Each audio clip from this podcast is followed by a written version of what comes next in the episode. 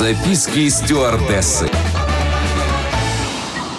Всем привет! Это рубрика «Записки стюардессы». Я, Леся Орлин, развею мифы о полетах, поделюсь фактами и секретами самой романтичной профессии, которой я отдала 4 года своей жизни. Записки стюардессы. Зимой очень часто самолеты перед взлетом проходят деайсинг. Мудреное слово, да? А по-простому его поливают всякой гадостью. Пассажиры часто не понимают, что происходит. Простите, но это каждый раз так забавно, когда начинаются возмущения. Вы не могли помыть самолет заранее.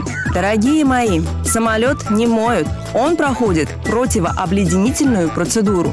Попытаюсь объяснить популярно. Крылья и хвостовое оперение самолета – сложно сконструированные поверхности, форма которых идеально рассчитана, чтобы обеспечивать полет. Если образуется наледь или прилипает снег, форма меняется, аэродинамика ухудшается и появляется тенденция к сваливанию. Могут случиться и другие неприятности. Наледь может попасть с крыльев в двигателе. Снег может залепить датчики, считывающие скорость движения, которые в результате дадут неверную или противоречивую информацию пилотам. И все это страшно при взлете и наборе высоты. Защитное покрытие действует около 15 минут. Поэтому место, где будет произведена обработка самолета, выбирают так, чтобы после нее не надо было далеко рулить до взлетной полосы. Иностранцы предпочитают поливать весь самолет целиком. Наши в основном ограничиваются аэродинамическими поверхностями.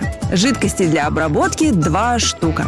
Первый под большим напором смывают снег и наледь, а потом уже второй наносит защитное покрытие.